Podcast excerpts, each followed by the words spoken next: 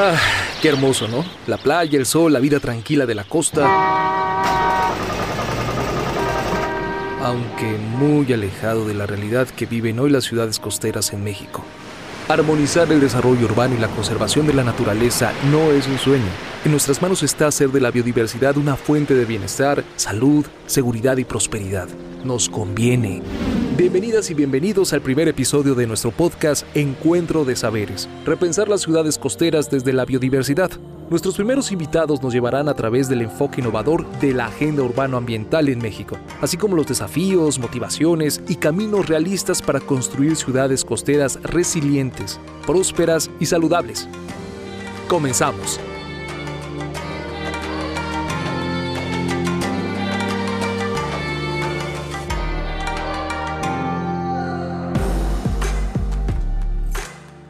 Les damos la bienvenida a este ciclo de diálogos para repensar las ciudades costeras desde la biodiversidad, que es organizado por la Cooperación Alemana al Desarrollo Sustentable GIZ la Secretaría de Medio Ambiente y Recursos Naturales, Semarnat, y la Secretaría de Desarrollo Agrario, Territorial y Urbano, SEDATU, en el marco del proyecto Desarrollo Sustentable mediante la integración de los servicios ecosistémicos y la biodiversidad en regiones urbanas costeras. Mi nombre es Ixchel López Olvera y yo soy asesora técnica de difusión del proyecto.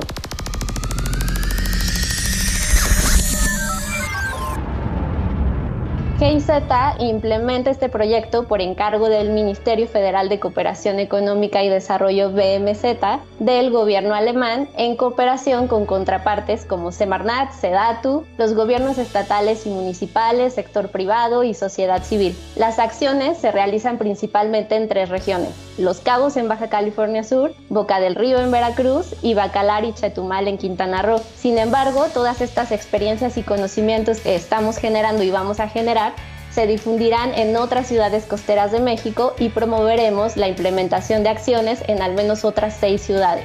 Nos reuniremos para compartir experiencias y conocimientos que nos ayuden a transitar hacia ciudades sustentables y que los gobiernos locales, el sector privado y la sociedad civil puedan implementar acciones para lograrlo. Estas pláticas, este ciclo de encuentro de saberes, lo dividimos en cuatro ejes. El primero, ciudades costeras resilientes en el que platicaremos sobre el papel de la importancia de conservar nuestras áreas naturales, ya que son fundamentales para protegernos de huracanes, inundaciones o sequías.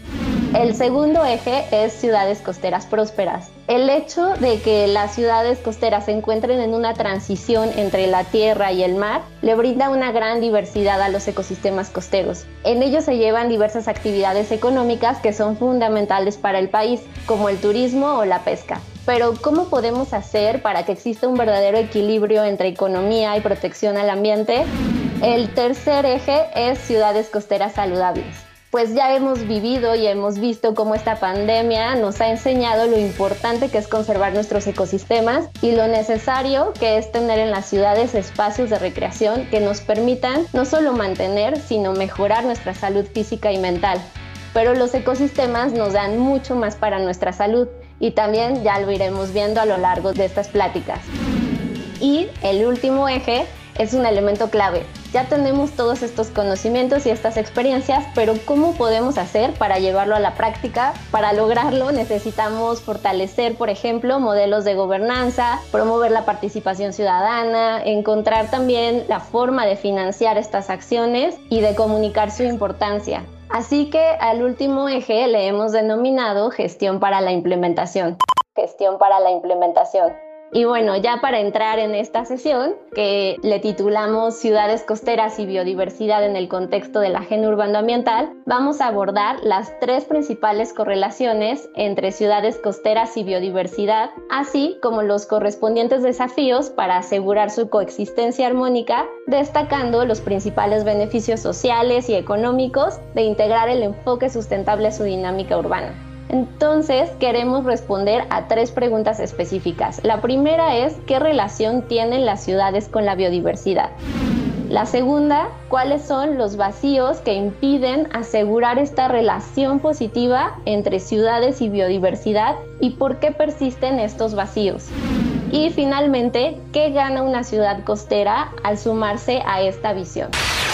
Y para ya dar inicio ahora sí a esta sesión, tenemos a tres invitados. A Sergio Mendoza. Sergio Mendoza. Sergio es director general de Fomento Ambiental Urbano y Turístico de la Semarnat. Él es maestro en estudios urbanos por el Colegio de México con especialidad en economía regional y urbana y tiene una amplia experiencia en temas de planeación estratégica, ordenamiento territorial, desarrollo y sustentabilidad urbanos. También tenemos a Javier Garduño Arredondo. Javier Garduño Arredondo titular de Planeación y Desarrollo Institucional de SEDATU. Él fue responsable del programa de ciudades emergentes y sostenibles del Banco Interamericano de Desarrollo y es experto en temas de política pública, desarrollo urbano, movilidad y finanzas públicas. Y finalmente tenemos a Denis Kenneth. Quien es director del programa Ciudades y Transporte de la GIZ. Y para iniciar, tenemos una pregunta. Me gustaría que nos contaran en tres puntos qué significa integrar la biodiversidad y los servicios ecosistémicos en regiones urbanas costeras y qué relación tiene esto con la agenda urbano-ambiental. Entonces empezamos con Sergio, quien está trabajando desde el área de medio ambiente. Creo que de inicio algo que me gustaría pensar es que no solamente integrar significa considerar o adicionar, sino creo que tenemos que pasar a hacerlos parte inseparable de lo que es la vida urbana, de su planeación, la regulación y la gestión de esto. Cuando hablamos de integración, tendríamos que acordarnos un poquito de lo que pasa en los instructivos, ¿no? Podría referirme así, lo que nos hace falta es algo tan sencillo como leer el instructivo, ver esos detalles que no quisimos leer cuando llegó el frenesí de construir ciudades y extendernos. A través de estos le damos el papel, le damos el valor, le damos la relevancia a esas partes esenciales que son vitales para la viabilidad de una ciudad. O sea, los servicios ecosistémicos y la biodiversidad al final sean costeras o no, son parte fundamental. Es decir, es algo como la infraestructura, ¿no? Lo que está debajo de la estructura que es la ciudad. Entonces, eso es nuestra base, eso es, para mí sería la integración. Y, bueno, a lo mejor es complejo un poco pensar en los diversos, diversos contextos de, de ciudad, porque sobre todo los costeros tienen unos elementos y subsistemas ecosistémicos que son muy importantes. Entonces, cuando hablamos de integrar, tendríamos que pensar en todas estas cosas que eventualmente no son claras, que no las tenemos frescas pero que se reflejan en cosas tan sencillas como estos subsistemas que yo llamo, pueden ser las mismas playas, las dunas costeras, los acantilados, los humedales en sus diversas formas de verse como lagunas, pantanos, marismas, ciénagas, palmares, pero también lo podemos ver en arrecifes de coral, en estas comunidades de pastos marinos. Y los tenemos que integrar no solamente, como dije, en una visión, en una visionalidad, en verlo en un ordenamiento de sus a lo mejor en los diagnósticos, en la parte de, estrategias, en un programa de desarrollo urbano, sino más bien entender el ejercicio, entender la relación y las implicaciones que tienen todo eso en nuestra vida propia y apuntar hacia eso. Ahora, tratando de relacionarlo ya con la, agenda urbano-ambiental, es, es muy importante resaltar qué es la agenda urbano-ambiental. La agenda urbana ambiental es un esfuerzo intersectorial entre la Semarnat y la SEDATU para dar un referente que nos lleve a la acción. O sea, es un referente para la integración de estas dos grandes agendas, la urbana y la ambiental, con una perspectiva integral porque el tema es complejo. Justamente en este sistema urbano costero, la complejidad es altísima para poder entender a todos estos subsistemas en un mismo lugar, ¿no? Y la diferencia, ¿no? Porque cada uno tiene atributos distintos y vamos a encontrar zonas costeras que no tienen playa, ¿no? Y, no solamente tenemos que pensar la zona costera es como la playa, ¿no? Entonces, al integrar la agenda urbano-ambiental como este referente, estamos reconociendo las interdependencias que existen en estas relaciones que se dan en los ecosistemas urbanos y ambientales centrar los reflectores en este tema tan complejo que son estas ciudades que crecientemente están siendo urbanizadas, pensamos en que en esta agenda se deberían de orientar esfuerzos hacia un eje sustantivo que se denomina biodiversidad y servicios ecosistémicos, justo por la relevancia que tienen estos ecosistemas que se dan allí. Como les dije, la creciente urbanización que tenemos ahí. Creo que eh, el proyecto que hoy se representa en Biocity justo refleja esto, que es tratar de llevar a la acción, a la praxis, el resultado de esta visión integral entre las dos agendas, entre la complejidad de la zona costera y hacer operativo esto en planificación, regulación y gestión del territorio. Muchas gracias, Sergio. Y desde tu punto de vista, Javier, ¿cuál es esta interacción y la relación con la agenda urbano-ambiental? Lo que significa integrar la, biodiversidad y los servicios ecosistémicos en regiones urbanas, yo creo que es un reconocimiento muy claro de la crisis que ya estamos enfrentando, de los riesgos que representa no hacer nada y no tomar todas las medidas a nuestro alcance para atender una situación que si no actuamos ya, los riesgos que vamos a correr en términos de sostenibilidad, en términos de resiliencia, son del mayor orden. Aquí está en juego no solamente la viabilidad de estas zonas costeras, sino la viabilidad de nuestro país. Una parte muy muy importante de nuestro Producto Interno Bruto, de nuestra economía, está vinculada a los servicios que ofrecen estas zonas costeras y, a la relación que tienen como un espacio que permite conectar la tierra con el mar. Esta conexión de cómo visibilizamos y conceptualizamos los vínculos entre lo marino y lo corresponde a la tierra, es ese enlace el que nos permite identificar algunos puntos de acción y de reflexión que me parecen fundamentales para poder avanzar en esta agenda de sostenibilidad. Como bien sabemos, las zonas urbanas son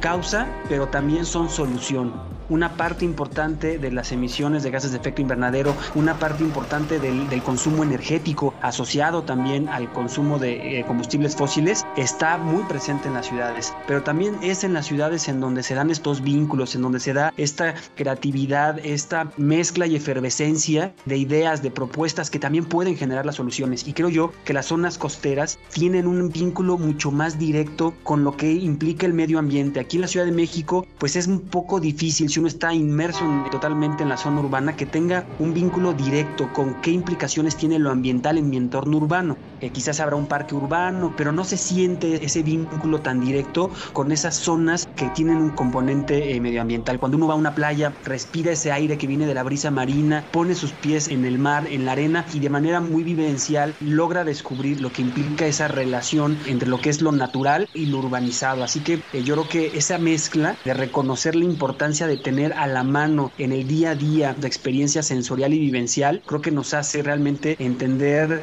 que estas zonas son fundamentales para que ahí se generen las soluciones. Eh, yo estoy convencido que proyectos como este nos van a permitir generar esa serie de políticas para avanzar en ese mecanismo integrado de entender los asentamientos humanos y su entorno. Ya lo decía también Sergio, nos hemos propuesto de manera muy ambiciosa una nueva forma de hacer la planeación territorial, tratando de integrar la planeación de los asentamientos humanos con la planeación medioambiental no es fácil porque son dos ordenamientos jurídicos distintos, pero creo yo que este espacio de diálogo nos da esa oportunidad de, en el marco de esa línea narrativa de la agenda urbano ambiental, poder plantear algunas soluciones puntuales y específicas para este gran reto que sin duda es una crisis y si no tomamos todas las medidas hoy, va a ser muy difícil que podamos atender lo que va a venir a futuro porque son desastres, porque son inundaciones y ahí va a ser mucho más costoso actuar. Así que esto es sí realmente una oportunidad para la acción. ¿Y eso qué significa integrar la biodiversidad los servicios ecosistémicos con las zonas urbanas, es realmente entender que si no planteamos estas soluciones ya, va a ser una crisis mayor a futuro.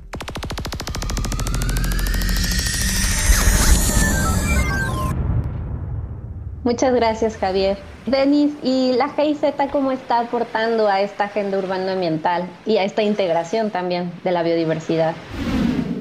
En nuestra cooperación en México, en los últimos años hemos hecho varias experiencias que nos han llevado a entender que la ciudad tiene que ser un eje principal, primero para la protección del medio ambiente, segundo para atender los efectos del cambio climático y tercero, que ya se comentaba aquí también, siguen siendo el núcleo del desarrollo económico de este país y de muchos más. Estamos trabajando en conjunto en el tema de la movilidad, en el tema de la calidad ambiental urbana, en el tema de la gobernanza y en el tema de la infraestructura de las ciudades, porque todo esto está vinculado.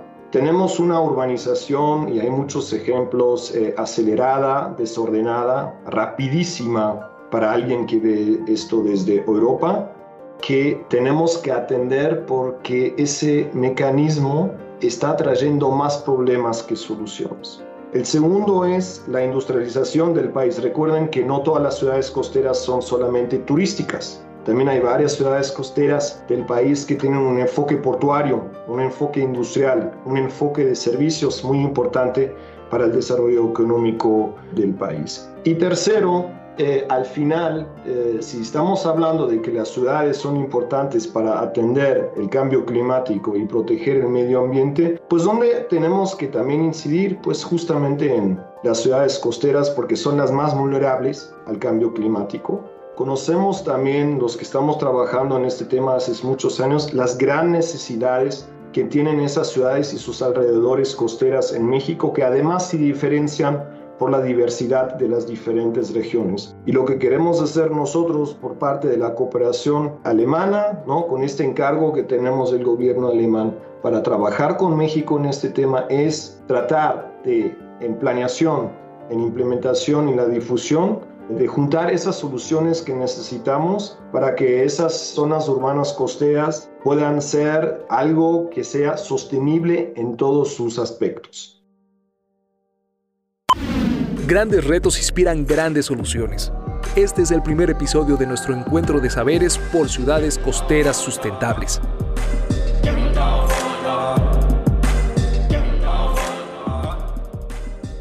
pues nos enfrentamos a grandes retos, pero también estoy segura que hay grandes, grandes soluciones y formas de lograrlo. Y para cerrar me gustaría que me den dos razones por las que una ciudad costera debe conservar su biodiversidad y dos acciones para lograrlo. Ahora empiezo con Denis. Quiero hacer énfasis en algo que también aprendí de mi propio país. La relación con la naturaleza en la ciudad y sus alrededores crea identidad para la población. Es muy importante que la gente se identifique con su barrio, su colonia y su ciudad para que podamos proteger el medio ambiente y combatir el cambio climático en esos lugares. Mientras más tengamos esas personas que nos apoyan en ese proceso, más interés, más apoyo y más solicitud vamos a tener para que se pueda proteger la biodiversidad dentro y alrededor de las ciudades costeras. Eso es lo que pienso.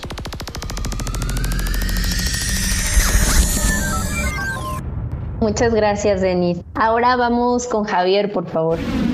Yo diría que dos razones, porque es un imperativo moral, pues es un imperativo ético. O sea, cuando uno ve y entiende y reconoce y vive y convive con esos espacios tan maravillosos como son las zonas costeras, no hay más que como un mandato, insisto, ético, decir que se conserve para que lo puedan seguir disfrutando nuestros hijos, nuestras hijas y las generaciones futuras. Yo diría que ese es el mayor elemento que tenemos que reconocer y la forma de lograrlo realmente es tomando decisiones basadas en información. Es muy importante saber y diagnosticar bien cuáles son los problemas que están afectando estas zonas costeras. Si no diagnosticamos bien el enfermo y empezamos a recetar cosas genéricas sin sentido, posiblemente vamos a hacer que esto empeore. Así que para lograrlo lo que necesitamos es realmente tener claridad en los diagnósticos, tener sistemas de información territoriales y ambientales que nos permita realmente saber qué está sucediendo con nuestro territorio y a partir de ahí tomar las decisiones en la planeación territorial para plantear ejes de acción, líneas estratégicas, políticas públicas, acciones y actividades muy concretas para atender este gran reto que será un gran reto evolutivo, no cabe duda que será y eso marcará nuestra generación. Y bueno, finalmente le doy la palabra a Sergio. Sergio, eh, por favor, tus dos razones y tus dos acciones. Pues porque simplemente es algo tan sencillo como no podemos subsistir con puro suelo. O sea, necesitamos agua, balance hídrico del acuífero, regulación del clima, captura de CO2, aire limpio, fauna y flora para mantener ciertos equilibrios ecosistémicos y demás. Esa es una. La segunda y muy importante es que el suelo urbanizable cada día es menor. Y la verdad es que no, o sea, no podemos seguir acabándonos esto es como tener una especie de herencia o de tesoro y gastarlo todo en, una noche de fiesta, ¿no? Es, este, no va a haber para mañana. O sea, necesitamos eh, ahorrar, necesitamos eh, protegerlo, conservarlo y, y, está en nuestras manos gastarlo o usarlo sabiamente para que dure esas generaciones. ¿Cómo hacerlo? Pues tres cosas. Diagnóstico, difusión y acción. Y la forma de difundirlo tiene que ser de una manera fácil y práctica.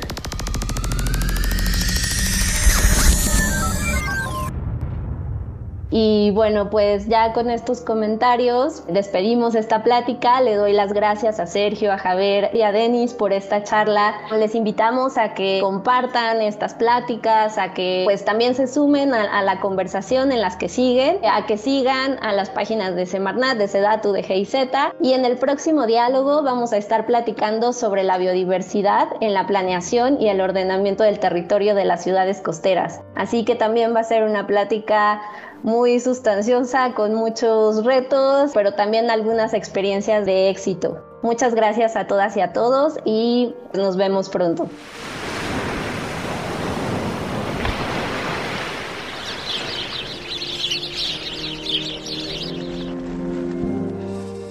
Te recomendamos escuchar todos los episodios de esta serie de podcast, disponibles en ciudadesytransporte.mx así como en nuestros canales de Spotify, Apple Podcast y Google Podcast.